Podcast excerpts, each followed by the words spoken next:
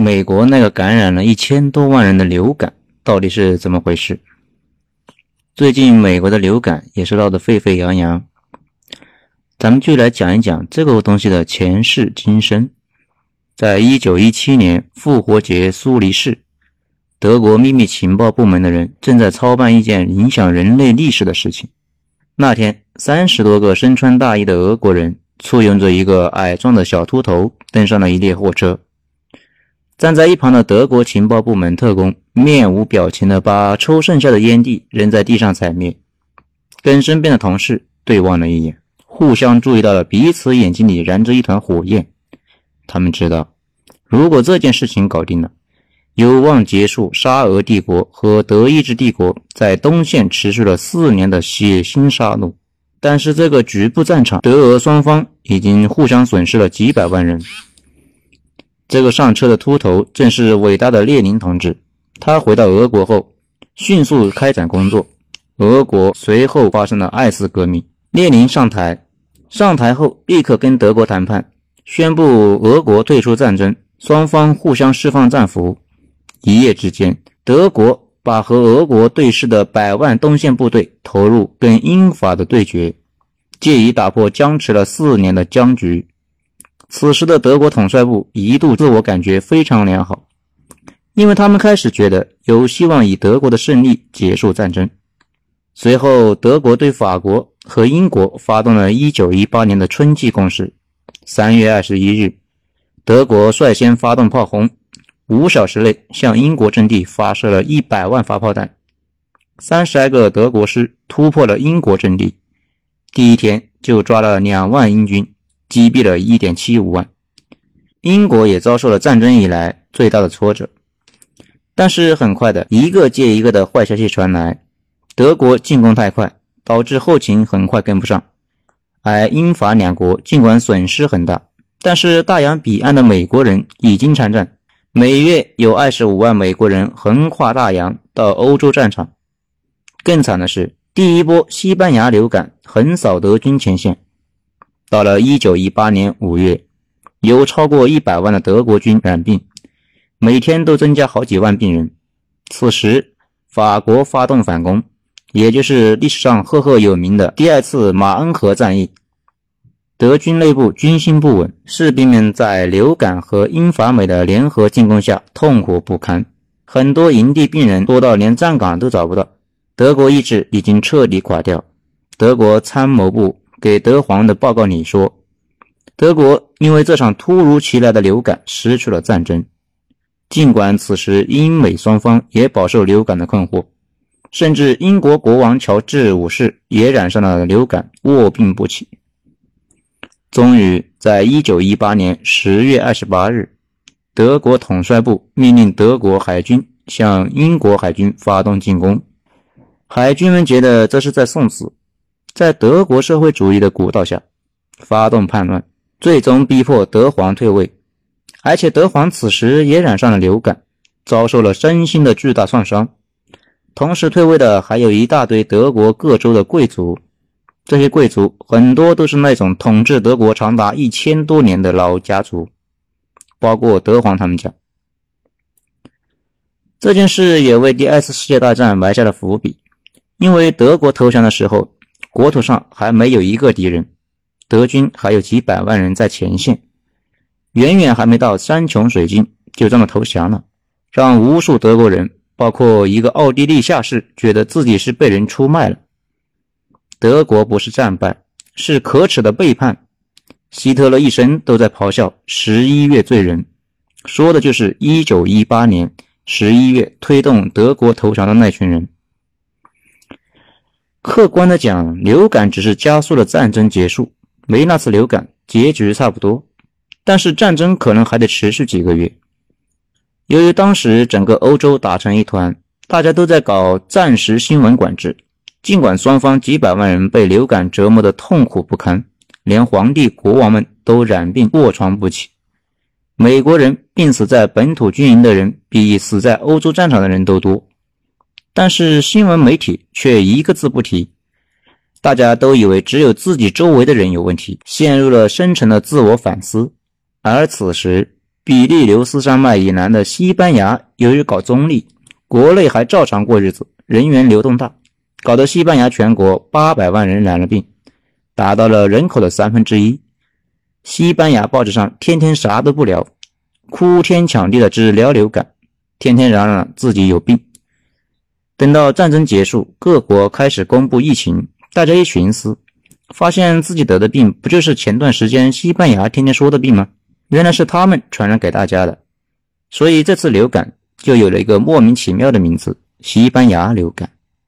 一战结束后，西班牙流感的表演才刚刚开始，而且不是一波，持续了三波，从美国到欧洲，从美索不达米亚到中国黑龙江，甚至躲在北极圈的爱斯基摩人都饱受摧残。更悲惨的是，爱斯基摩人的死亡率高的离谱。高达百分之九十，把错过那几次瘟疫都补上了。最终，全世界五分之一的人染病，死亡人数至今也说不清楚。以前说是三千万，不过明显低估了。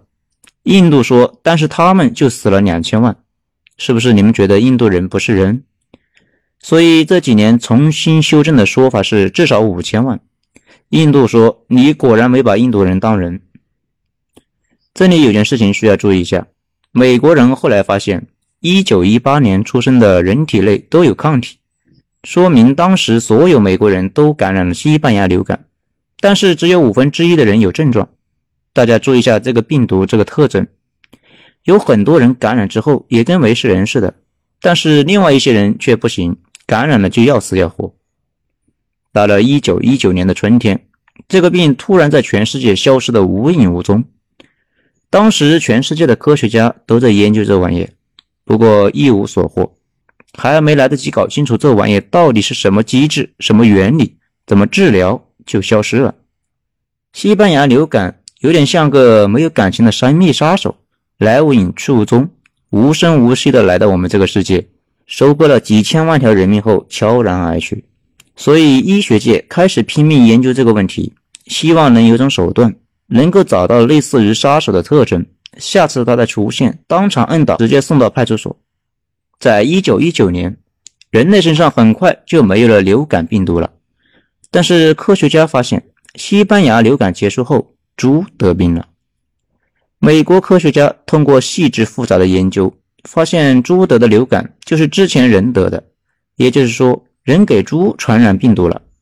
这可把大家给吓坏了，不只是吓坏了。结论近乎是有点绝望，因为这就意味着1918年的西班牙大流感从来没走远，只是从人身上转移到动物身上去了，随时准备溜达回来。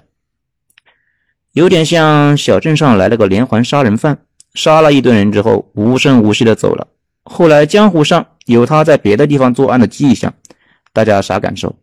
是不是非常担心哪天再回来？所以，科学家的任务就是尽快找到这个凶手，把他的头像贴到村口，防止他再回来。类似于我们之前说的天花。天花尽管恶迹斑斑，但是造型非常稳定，很容易被识别出来。全世界的人民打上疫苗之后，它就绝迹了。人类希望像针对天花一样，找到流感的特征，做成疫苗，进一步彻底消灭它。在当时，基因测序能力还很弱，只能是推断。后来基因工程发达了，人类找了几具阿拉斯加冰层里冰冻的死人解剖之后，一验证一目了然，证实了后来的各种流感确实和之前的西班牙流感是一家子，只是之后再也没出现毒性那么强的东西。不过事情很快就发现没那么简单，在调查猪身上的病毒时候，发现流感病毒跟天花不一样，变异速度极快。就跟一个杀人犯天天易容似的，根本没法预防。究其原因，天花是 DNA 双链结构，RNA 是单链结构，相当于 DNA 的一半。RNA 天生不稳定，一般 RNA 病毒都没有疫苗，疫苗赶不上病毒的变异速度。比如艾滋病，那东西也是 RNA。好在尽管杀人犯天天易容，有些特征变化不大。比如说，流感病毒表面有两种天生自带的蛋白质，一种是红血细胞血凝蛋白，这玩意的英文单词巨长，以 H 开头。后来又发现了神经氨基酸蛋白，英文以 N 开头。病毒变来变去，但是每次出现都有这两个蛋白质，有点像之前李连杰的电影里面的黑帮杀手，经常整容，但是每次出现都穿西服，使用银釉蛋壳。这两样就是杀手的标志，类似于病毒上的 H 和 N 蛋白。从那以后，流感就以 H 叉 N 叉来表示。比如我们熟知的 H1N1、H5N1，说的就是病毒表面的那两种蛋白质的类型。而我们前文提到的西班牙流感，它就是 H1N1。如果还不理解，就思考下那两个杀手。第一次亮相穿着阿玛尼，拿着手枪，我们可以称它为手枪阿玛尼；第二次用散弹枪穿古奇，我们可以称它为散弹古奇。除此之外，流感病毒变化很快，根本没法接种疫苗，有点像今年贴出去的通缉令，没法抓住明年整容后的凶手。为了对付这种快速变异的病毒，科学家也有个想法，他们的解决方案是建立全球网络，大家一起监控。如果发现今年有厉害的流感病毒苗头，就全球预警，赶紧生产疫苗，以快打快，年年接种。类似于定期更新罪犯的特征，但是说起来这件事情容易，但是做起来很难。疫苗这玩意属于复杂的社会工程，大家想想，首先要采样，要分析，最后是生产，生产完了还得送到各国，让大家都接种上。如果动作稍微慢一点，疫情结束了，疫苗还没生产完。比如一九五七年，世界卫生组织提前预判了病毒。美国非常积极的投入生产，但是疫情都过了，美国的疫苗还没有分发下去。最后，美国死了七万人，英国死了三万，全世界两百万人，其他国家还没有公布，不过估计也差不多。不过有些国家的流动性小，确实疫情要轻一些。美国比较发达，车轮上的国家，病毒开车传播到整个国家的每一个角落。到了一九七六年，又出事了。那一年，美国的医疗相关部门预测，当年会发生大规模的猪流感，各个疫苗公司加紧生产。不过，从一开始就漏洞百出，最后疫苗分发下去不少，流感却没来，大家白白的恐慌了一把。这还不是最重要的，最重要的是三千多万人本来没事，打疫苗打的呼吸衰竭，差点要了命。随后引发了集体诉讼，要求政府赔偿二十五亿美元。这件事影响深远。大家记得我国前两年发生过的假疫苗的事吧？那事之后，很多人对国内的疫苗开始不放心，甚至跑去国外打。美国那边也一样，连续多次疫苗出现问题，美国人当中也有很多极度不信任疫苗，成立了很多民间机构，天天反疫苗。这些组织发展到现在已经非常有声势，甚至组织内部还有科学家，理论也是一套一套的。美国那边有个广为流传的事情，说是地球上根本没有病毒，病毒跟人类共存了几千万年，怎么可能突然最近一百年频繁攻击人类呢？宗教界也认为，上帝怎么可能创造病毒？圣经里面都没说。原因只有一个。这一切都是疫苗公司的阴谋，他们编出来的谎言，让大家每年花钱打疫苗等等。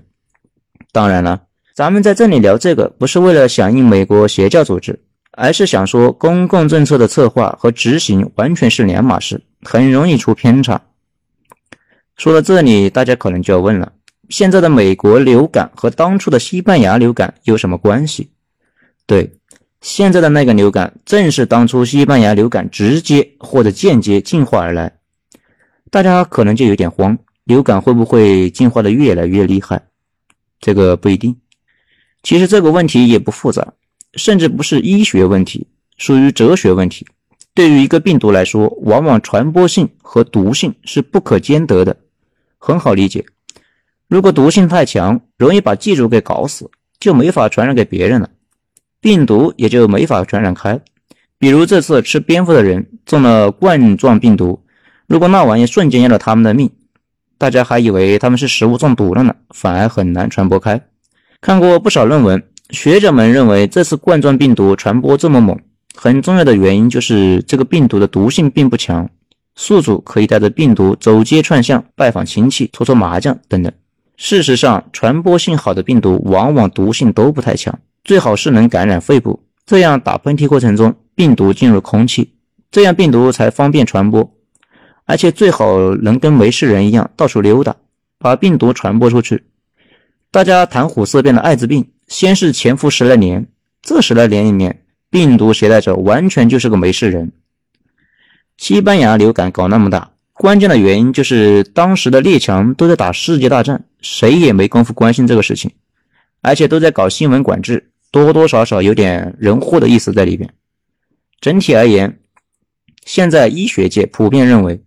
西班牙流感并不是消失了，而是在人类世界消失了，同时转移到了动物界，并且和动物的基因杂交，形成了新的病毒，伺机潜回人类世界。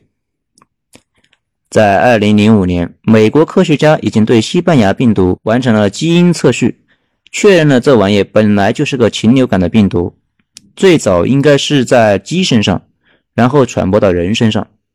后来病毒在人类消失了，又跑到鸟类和猪身上去了。比如有那么几次流感发源于中国南方，国际上的学者分析，应该就是中国南方人民的养鸭子，鸭子平时出去散步，跟其他鸟类亲密接触，不小心接触到那种高传染性的病毒，却浑然不知，大摇大摆回家后又传染了给人。总之，病毒就跟个收破烂似的，走街串巷。每过一段时间就来一次，有时候大家没啥感觉，但是有时候感受非常深，刻骨铭心的那种。比如二零零九年猪流感 H1N1 来袭，这玩意正是西班牙流感的直系后代，当时一度还以为是西班牙流感回来了，全球震动，WHO 把警戒等级拉到最高，中国也启动了高级别的响应机制，到最后。美国六千一百万人感染，死了一万二千四百七十人。不过大家注意一下，那个六千一百万是美国根据数据模型估算的，因为绝大部分人以为自己得了感冒，在家吃点消炎药准备扛过去，而且成年人往往毫无压力的就过去了，自己都不知道自己得了猪流感。这个时候肯定就有小伙伴要问了：中国呢？中国是啥情况？中国后来公布的是确诊了十二万。死亡七百一十四，中国严重程度和美国差不多。不过还是我们上文说的那件事，大部分人，尤其是成年人，根本不知道自己得了流感，还以为是感冒了，去吃了几片白加黑，来点抗生素，含着金嗓子就去上班了，根本没觉得自己是流感。那美国怎么应对呢？美国把口罩发下去，也没做别的事情。美国健康部门认为这个死亡率属于正常区间。观测为主，相机而动，没必要太冲动，正常处理就行。大家好好感受下美国这种思维方式。说到这里，大家可能就要问了，有没有什么特效药？呃，似乎没有。有些人可能就要说了，那还不是有抗生素吗？抗生素就更指望不上了。一定要反复强调，抗生素是针对细菌的，对病毒没啥卵用。收拾病毒主要靠免疫系统。一般免疫系统没啥问题的，过几天就好了。免疫系统不行，可能就麻烦大了。比如这个病对上了年纪的人非常不友好，因为老人的免疫系统不行，很容易出问题。至于这几天热议的今年那个美国的流感，正好在微博上有这个数据可以听一下：从二零一九年十月一日到二零二零年一月一十一日，流感病例一千三百万到一千八百万，流感就诊人数。五百九十万到八百五十万，流感住院人数一十二万到二十一万，流感死亡人数六千六百人到一点七万。大家看出来了吗？数字触目惊心。不过越是吓人，越说明这个病毒其实问题不大。上千万人感染，死了万人左右，不到千分之一的死亡率，说明这次的流感还是很温和的。当然了，放美国的数据不是因为其他的原因。而是说美国这方面的数据最齐全，所以无论美国的政府还是老百姓，普遍表示情绪稳定，不少老百姓连药都没吃。有美国的小伙伴说，不到万不得已不会去医院，医生让你多休息，开点止疼药，然后收费两千美刀。大部分人选择安静在家的等感冒过去。不少人在家祈祷了几遍之后，就表示病情有所好转。美国也没有被列为疫区。说到这里，大家可能就有点纳闷：那我们的冠状病毒难道是五级的？首先看官方的公布，截至一月二十九日二十四时。国家卫生健康委收到的三十一个省和新疆生产建设兵团累计报告确诊病例七千七百一十一例，现有重症病例一千三百七十例，累计死亡病例一百七十例，累计出院病例一百二十四例，共有疑似病例一万二千一百六十七例。这么算下来，冠状病毒的患者死亡率都高达了百分之二。但仔细注意一下就能发现，美国的数据都是估算的，先抽样，然后用数学模型来预算到底有多少人得病，而不是直接统计。因为去医院的人毕竟是少数，而且是比较严重的，不少人得病之后可能都没感觉，或者以为感冒了，或者可能都没有出症状，没去医院，这部分人被忽略了，得用数字模型加上这部分人，加上后死亡率可能就完全变了。在西班牙流感之后，科学家们前赴后继地研究这玩意上百年，到现在整体达成了乐观和悲观的两方面预测。悲观方面，百年中大规模来了五次，而且今后每隔几年都会来回一次。不管你喜欢或不喜欢，它都会一直不请自来，而且变异迅速。疫苗这事也比较悬，中国人一直把感冒和流感放在一起，以为它俩是一回事。事实上，完全不是一码事情。流感的致死病例比我们想象中的大得多。有研究结果显示，中国平均每年有超过八点八万人死于流感相关的呼吸系统疾病，八成以上为六十岁的老人。